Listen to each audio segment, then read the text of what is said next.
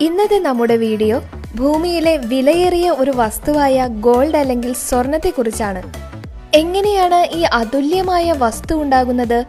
എങ്ങനെയാണ് ഇത് ഭൂമിയിൽ നിന്നും കുഴിച്ചെടുത്ത് പല ആവശ്യങ്ങൾക്കായി ഉപയോഗിക്കുന്നത്? വരൂ നമുക്ക് നോക്കാം. ഭൂമിയിൽ ലഭ്യമായ നമുക്ക് അറിയാവുന്നതായ എല്ലാ പദാർത്ഥങ്ങളുമായും താരതമ്യം ചെയ്തു നോക്കിയാലും സ്വർണത്തിന്റെ അളവ് ഇതിന്റെ എല്ലാം ഒരംശം മാത്രമേ വരികയുള്ളൂ.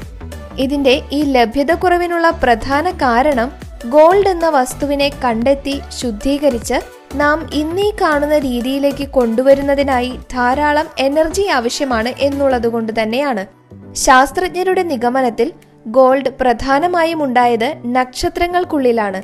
അതും വെറും നക്ഷത്രങ്ങളിലല്ല സൂപ്പർനോവ പോലുള്ള വലിയ സ്ഫോടനങ്ങൾ നടന്ന നക്ഷത്രങ്ങളിലും അതേപോലെ തന്നെ അതിഭീകരമായ കൂട്ടിയിടി മൂലം രൂപപ്പെട്ട ഭീമമായ നക്ഷത്രങ്ങളിലുമാണെന്നാണ് ശാസ്ത്രലോകത്തിന്റെ കണ്ടെത്തൽ. ഫ്യൂഷൻ എന്ന പ്രതിഭാസം മൂലമാണ് പ്രധാനമായും നക്ഷത്രങ്ങളിൽ എനർജി ഉണ്ടാകുന്നത്. ചെറിയ വസ്തുക്കൾ കൂടിച്ചേർന്ന് ഒരു വലിയ വസ്തുവാകുന്നു. ഇതിനെയാണ് നാം ഫ്യൂഷൻ എന്നതുകൊണ്ട് ഉദ്ദേശിക്കുന്നത്.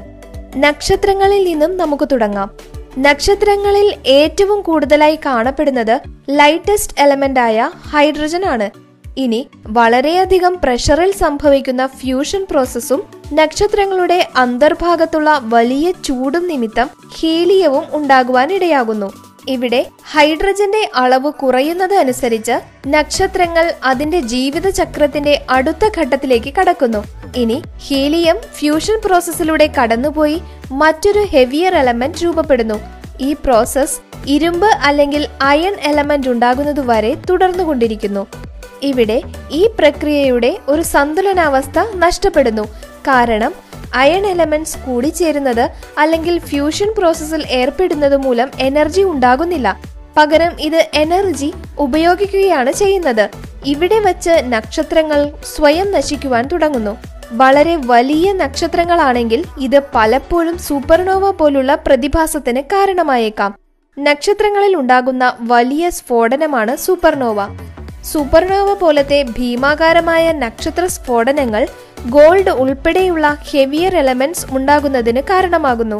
ഇത്തരത്തിൽ നക്ഷത്രങ്ങൾക്ക് ശക്തിക്ഷയം സംഭവിക്കുന്നതു മൂലമുണ്ടാകുന്ന എനർജി പ്രപഞ്ചത്തിലെ ഒട്ടുമിക്ക പ്രതിഭാസങ്ങളിൽ നിന്നും എല്ലാം വളരെ കൂടുതലാണ്. ഇതിനെ മറികടക്കാവുന്ന തരത്തിൽ എനർജി ഉണ്ടാക്കുന്ന ഒരു പ്രതിഭാസമാണ് ന്യൂട്രോൺ സ്റ്റാറിന്റെ കൂട്ടിമുട്ടൽ. വളരെ ചെറുതും സാന്ദ്രത വളരെ കൂടിയതുമായ നക്ഷത്രങ്ങളാണ് ന്യൂട്രോൺ സ്റ്റാർസ്. ഇവയ്ക്ക് വലിയ ഭൂഗുരുത്വാകർഷണം സൃഷ്ടിക്കുവാനും അതേപോലെ തന്നെ മറ്റൊന്നിന്റെ ഭ്രമണപഥത്തിൽ കടന്നു ചെല്ലുവാനും തക്ക കഴിവുണ്ട്. ഇങ്ങനെ മറ്റുള്ളവയുടെ ഭ്രമണപഥത്തിൽ കടന്നു ചെല്ലുന്നത് ഇവയുടെ കൂട്ടിയിടിക്ക് കാരണമാവുകയും ചെയ്യുന്നു. ഈ കൂട്ടിയിടി ഗോൾഡും അതേപോലെ ഹെവിയർ ആയിട്ടുള്ള മറ്റു പല മെറ്റൽസ് ഉണ്ടാകുന്നതിനും തക്ക എനർജിയും ഉണ്ടാക്കുന്നു. ഇത്തരത്തിൽ രൂപപ്പെടുന്ന ഗോൾഡും അതേപോലെയുള്ള മറ്റ് എലമെന്റ്സും ശൂന്യാകാശത്തിലേക്ക് വലിച്ചെറിയപ്പെടുന്നു.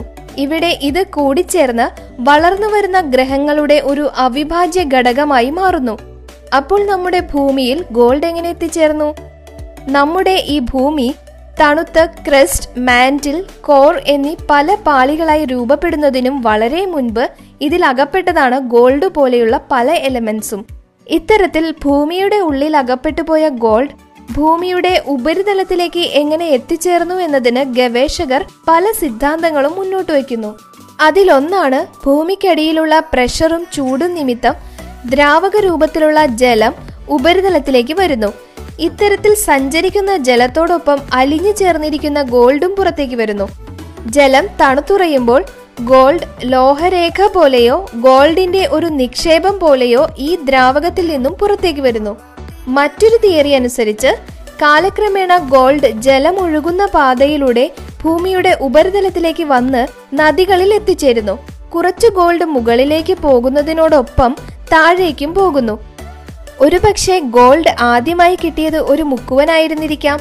വെള്ളത്തിനടിയിൽ തിളങ്ങുന്ന ഒരു വസ്തു കണ്ട് കൗതുകം കൊണ്ട് കൈയിട്ടെടുത്തതായിരിക്കാം ഈ മഞ്ഞലോഹം അല്ലേ?